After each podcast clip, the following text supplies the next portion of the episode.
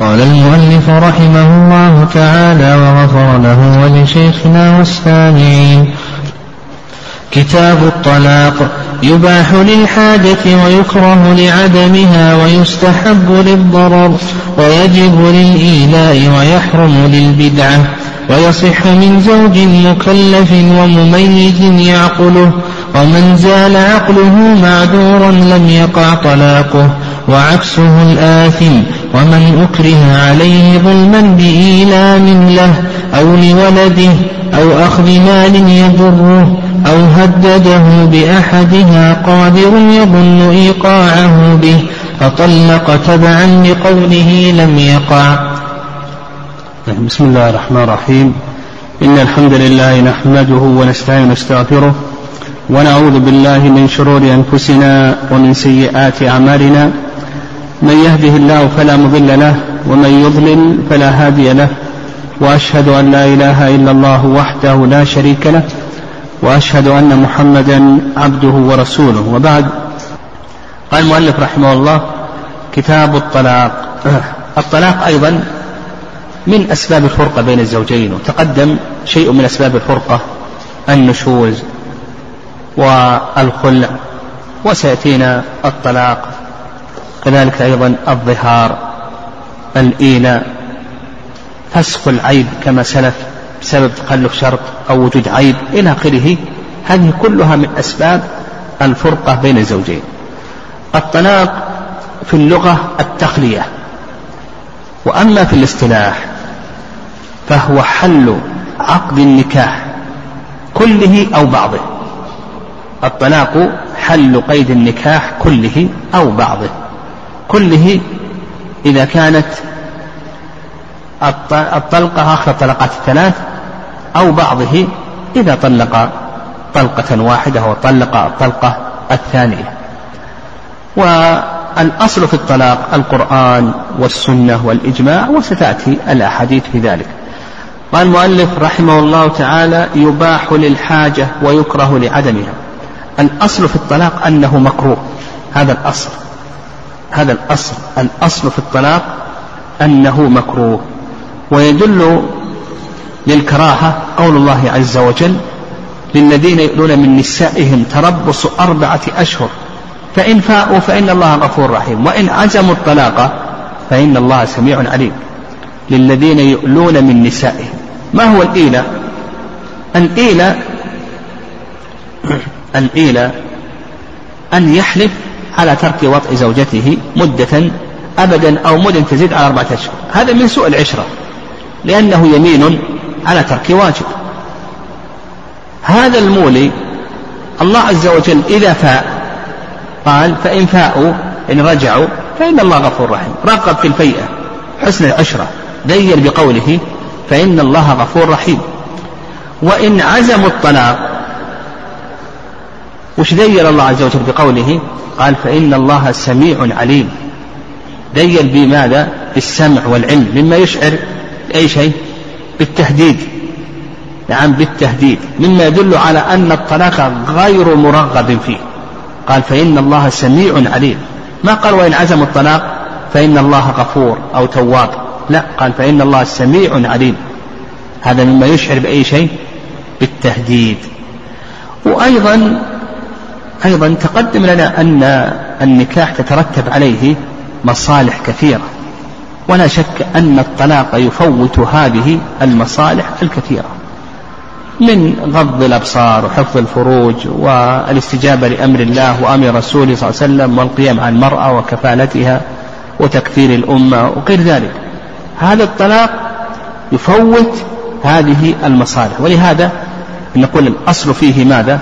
أنه مكروه. يخرج عن هذا الأصل إلى بقية الأحكام التكليفية الخمسة. فقد يكون محرما قد يكون واجبا قد يكون مستحبا قد يكون مباحا كما سيأتي. لكن نفهم أن الأصل فيه ماذا؟ الكراهة. قال يباح للحاجة. نعم. هذا حكم الإباحة. إذا كان هناك حاجة لأن الحاجات تبيح المكروهات. فإذا كان هناك حاجة فنقول بأن الطلاق يباح. إذا احتاج إلى الطلاق. كسوء خلق المرأة. المرأة تكون سيئة الخلق. نعم. ونحو ذلك كنقص دينها. نحو ذلك إلى آخره. المهم إذا كانت سيئة الخلق أو كانت ناقصة الدين ونحو ذلك فهذه حاجة. فنقول أن الطلاق مباح. وقبل الطلاق يجتهد في تقويمها إن تيسر ذلك. ولا يصير إلى الطلاق. كما تقدم لنا أن الطلاق لا يصار إليه إلا بعد مراتب. يعني الله عز وجل عالج نشوز الزوج وعالج نشوز الزوجة لكي لا يقع الطلاق. قال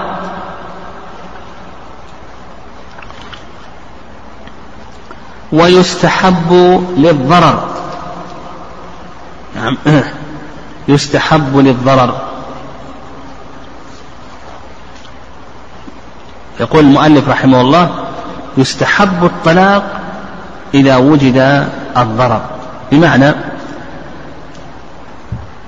إذا حصل ضرر للمرأة باستدامة النكاح.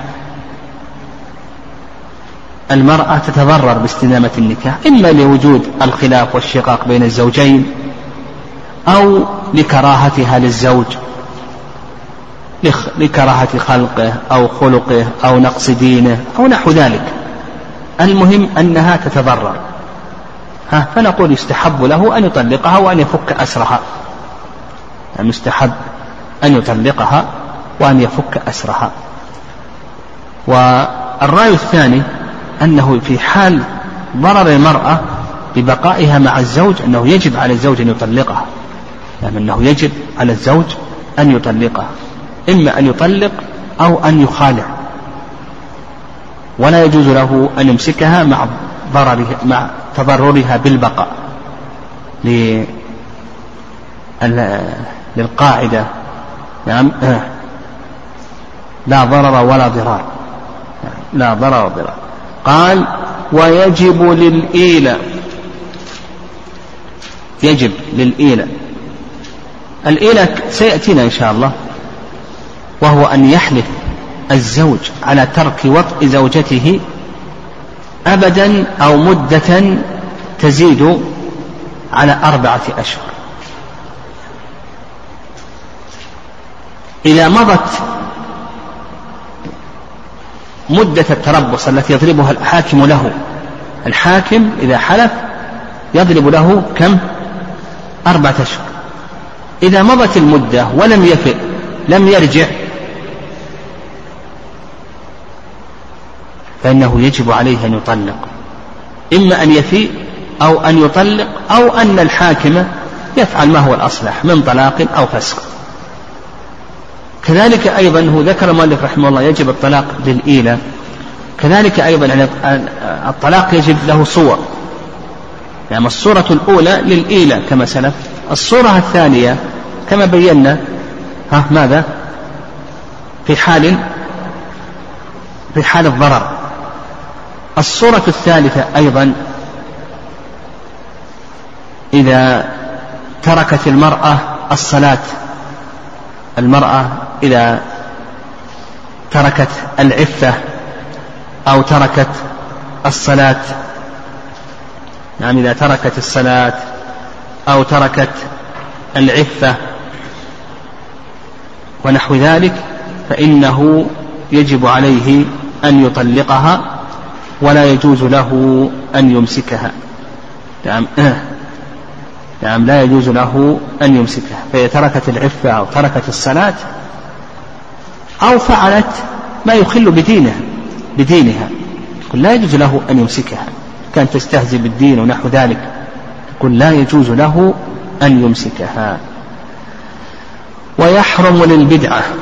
يحرم الطلاق للبدعة وسيأتينا إن شاء الله طلاق البدعة وطلاق السن السنة وصفاتهما وبيانهما. قول يحرم للبدعة. نعم وسيأتي بيان ذلك. نعم قال ويصح من زوج مكلف ومميز يعقله. قل الطلاق يصح من الزوج المكلف البالغ العاقل وهذا ظاهر. للعمومات. لكن هل يشترط أن يكون بالغا أما كونه عاقلا؟ هذا شرط. اشترط أن يكون عاقلا. وسيأتي إن شاء الله في كلام المؤلف أن من زال عقله لا يصح طلاقه. لكن هل يشترط أن يكون بالغا؟ أو نقول يصح الطلاق من المميز. المشهور المذهب أن الطلاق يصح من المميز إذا كان يعقل الطلاق. يعني إذا كان مميزا. يعرف الخطاب يفهم الخطاب ويرد الجواب. ويعقل الطلاق. إيش معنى يعقل الطلاق؟ يعني يعرف أنه إذا تلفظ بهذا اللفظ أن زوجته تطلق عليه. فيقول لك المؤلف رحمه الله يصح من زوج مكلف يعني بالغ عاقل مميز يعقله إلى آخره يعلم أن النكاح يزول به للعمومات. وهذا ما ذهب إليه المؤلف رحمه الله تعالى. والرأي الثاني أنه يشترط البلوغ. وأنه لا يصح ممن لم يبلغ. وهذا قول جمهور أهل العلم بحديث عائشة رضي الله تعالى عنها أن النبي صلى الله عليه وسلم قال رفع القلم عن ثلاثة وذكر منهم الصبي حتى يبلغ. يعني الصبي حتى يبلغ. و نعم. ولأن الصبي محجور عليه. وإذا كان محجور عليه في البيع والشراء كذلك أيضا يكون محجور عليه في الطلاق وهو أهم. إذا كنا نحجر عليه في عقد البيع فكذلك أيضا نحجر عليه في عقد النكاح. لأن التصرف في عقد البيع وعقد النكاح قد يلحقه في ذلك ضرر. فالصواب في ذلك أنه لا يصح طلاق من لم يبلغ لكن إذا احتاج أن نطلق هذه الزوجة من هذا الصبي فإن وليه هو الذي يتولى هذا الطلاق. قال المؤلف رحمه الله ومن زال عقله معذورا لم يقع طلاقه. يقول المؤلف من زال عقله معذورا لم يقع طلاقه. إذا كان الزوج مجنونا فإن طلاقه لا يصح بالإجماع. كذلك أيضا إذا كان يعقل ويفيق يجن ويفيق. في بعض الأحيان يجن وفي بعض الأحيان يعقل. فنقول إذا طلق حال جنونه لا يصح وإن طلق حال إفاقته نقول بأنه يصح. المعتوه هذا حكم حكم الصبي المميز كما تقدم. المعتوه نقول بأن حكمه حكم الصبي المميز. طيب وقال المؤلف رحمه الله تعالى من زال عقله مجنونا. عندنا زوال العقل وعندنا التغطية على العقل. زوال العقل يكون بأي شيء؟ بالجنون. التغطية على العقل يكون بالإغماء بشرب البنج أو أكل ما يغيب العقل يكون بالسكر إلى آخره. فإذا زال عقله لا, لا يصح طلاقه. طيب إذا غطي على عقله نقول إذا غطي على عقله هذا لا يخلو من أمرين. أن يكون معذورا كما لو تداوى ببنج أو مثلا أغمي عليه ونحو ذلك فهذا لا يقع طلاقه بالإجماع. القسم الثاني أن يكون غير معذور. أما القسم الثاني أن يكون غير معذور. كما لو شرب مسكرا. القسم الأول أن يكون معذورا كما قلنا لو أغمي عليه أو أكل بنجا أو شرب عصيرا فإذا هو مسكر فإنه لا يقع طلاقه. القسم الثاني ماذا؟ أن يكون غير معذور كما لو شرب مسكرا متعمدا عالما. فهل يقع طلاقه؟ أو نقول بأن طلاقه لا يقع؟ للعلماء رحمهم الله رأيان.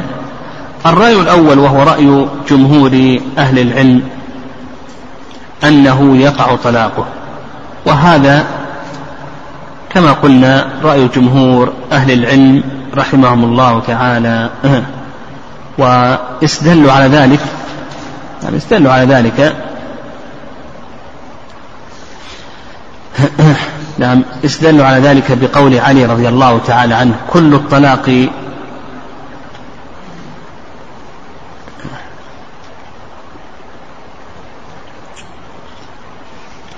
نعم استدلوا على ذلك بالعمومات. نعم استدلوا على ذلك بالعمومات. عمومات الأدلة. وأيضا قالوا بأنه وارد عن معاوية رضي الله تعالى عنه. وأيضا قالوا بأنه ما دام أنه ليس معذورا فهو ليس أهلا للتخفيف. ما دام أنه ليس معذورا يقولون بأنه ليس أهلا للتخفيف. الرأي الثاني الرأي الثاني وهو الرواية الثانية عند الحنابلة وهو اختيار شيخ الإسلام تيمية رحمه الله وهو قول لبعض الحنفية وبعض المالكية أنه لا يقع طلاقه. أما الرأي الثاني أنه لا يقع طلاقه ما دام أنه معذور.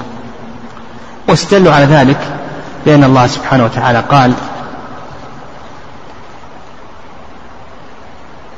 يا أيها الذين آمنوا لا تقربوا الصلاة وأنتم سكارى حتى تعلموا ما تقولون.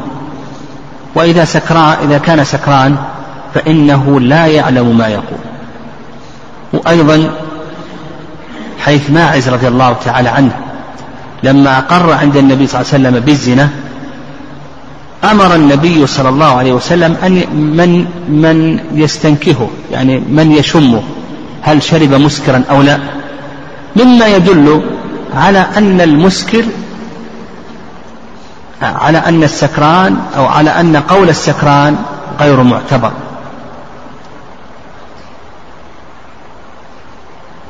وأيضا مما يدل لذلك حيث حمزة في الصحيحين لما شرب الخمر قبل أن تحرم حتى ثمل وأحمرت عيناه وعمد إلى شارفي علي رضي الله تعالى عنه. وبقر بطونهما بعيرين لعلي من غنائم بدر عمد إليهما حمزة وبقر بطونهما وجب أسلمتهما فأتاه النبي صلى الله عليه وسلم وهو على هذه الحالة فوقف عليه فقال وهل أنتم إلا أعبد لأبي؟ مع ذلك هذه الكلمة كبيرة ومع ذلك النبي صلى الله عليه وسلم لم يؤاخذه وقالوا أيضا بأن هذا وارد عن ابن عباس رضي الله تعالى عنهما. كم هذا وارد عن ابن عباس وعن عثمان رضي الله تعالى عنهما كما في البخاري معلقا. وهذا القول هو الصواب. الصواب أنه إذا كان معذورا بسكره نعم الصواب أنه إذا كان غير معذور بسكره نقول بأنه آثم لكن ما يتعلق بطلاقه نقول بأن طلاقه غير واقع. يعني هذا هو الصواب في هذه المسألة. والله أعلم. طيب وما هو أو من هو السكران الذي لا يقع طلاقه؟ السكران الذي لا يقع طلاقه بينه الله عز وجل بقوله حتى تعلموا ما تقولون. لأن السكران الذي لا يقع طلاقه؟ بينه الله عز وجل بقوله حتى تعلموا ما تقولون. فإذا كان لا يعلم ما يقول فإنه لا يقع طلاقه. أما إذا كان يعلم ما يقول قد يكون السكر خفيفا ونحو ذلك فنقول بأنه يقع طلاقه. المهم إذا كان لا يعلم ما يقول لا يدري لا يدري ما الذي حصل منه يقول بأن طلاقه لا يقع. قال المؤلف رحمه الله تعالى وعكسه الآثم. بمعنى أنه إذا كان آثما بسكره فإنه يقع. وقلنا بأن هذا هو رأي جمهور أهل العلم للعمومات. وذكرنا الرأي الثاني أنه لا يقع وهو رواية الإمام أحمد رحمه الله واختار شيخ الإسلام تيمية رحمه الله. قال ومن أكره عليه ظلما بإيلام له أو لولده أو أخذ مال يضره أو هدده بأحدهما قادر يظن إيقاعه به فطلق تبعا لقوله لم يقع. أيضا يشترط لكي يقع الطلاق أن يكون مختارا. يعني يشترط لكي يقع الطلاق أن يكون مختارا لإيقاع الطلاق. وعلى هذا على هذا إذا كان مكرها فإنه لا يخلو من حالتين. الحالة الأولى أن يكون الإكراه بحق كما في حال الإيلة كما لو أكرهه القاضي على أن يطلق لمصلحة رآها لوجود خصام وشقاق ونحو ذلك. أو في حال إيلة أكرهه القاضي على أن يطلق إذا لم يفئ. فهنا نقول بأن الطلاق يقع. الحالة الثانية أن يكون الإكراه بغير حق. أن يكون الإكراه بغير حق. فهذا يقول لك المؤلف رحمه الله تعالى لا يقع طلاقه في الجملة. في الجملة لا يقع طلاقه. ويدل لذلك قول الله عز وجل إلا من أكره وقلبه مطمئن بالإيمان. هذا في أعظم المحظورات وهو الكفر بالله عز وجل. فما دونه من المحظورات هذا من باب أولى. وهذا ما عليه جمهور أهل العلم رحمهم الله وعند الحنفية أنه يقع طلاق المكره للعمومات. والصحيح أنه لا يقع طلاقه لأن الفعل بالنسبة للمكره ليس منسوبا إليه ولم يقصده. والله عز وجل يقول إنما الأعمال بالنيات وإنما لكل امرئ ما نوى.